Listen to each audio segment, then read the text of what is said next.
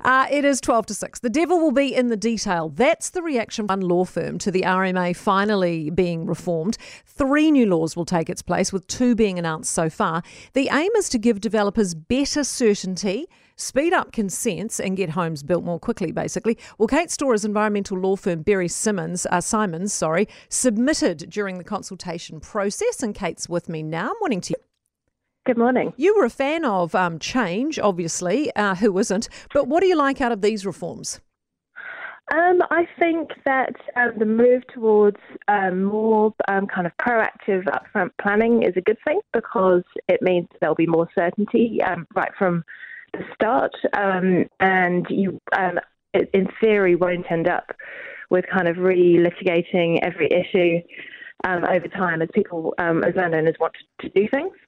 Um, so that that's potentially a good thing. Um, the issue will be um, the quality of the national planning framework.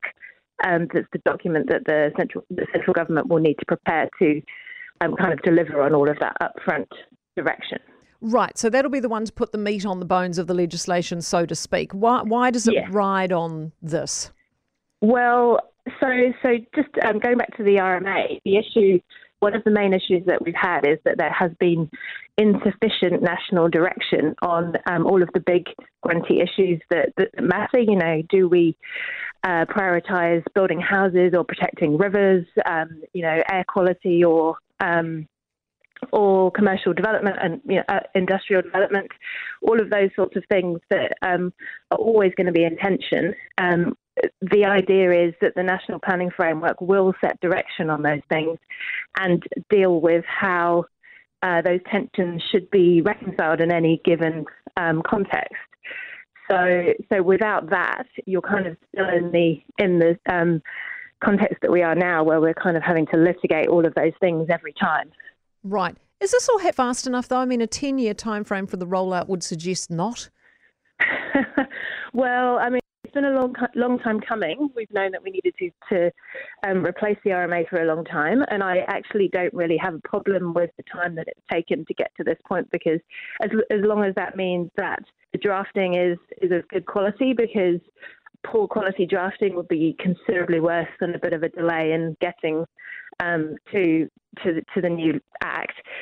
Um, in terms of the, the transitional period, I think um, the reality is that there is going to need to be a lengthy um, transition because there's an awful lot of plan drafting that has to go on in, in that time, and um, they're not straightforward things to prepare.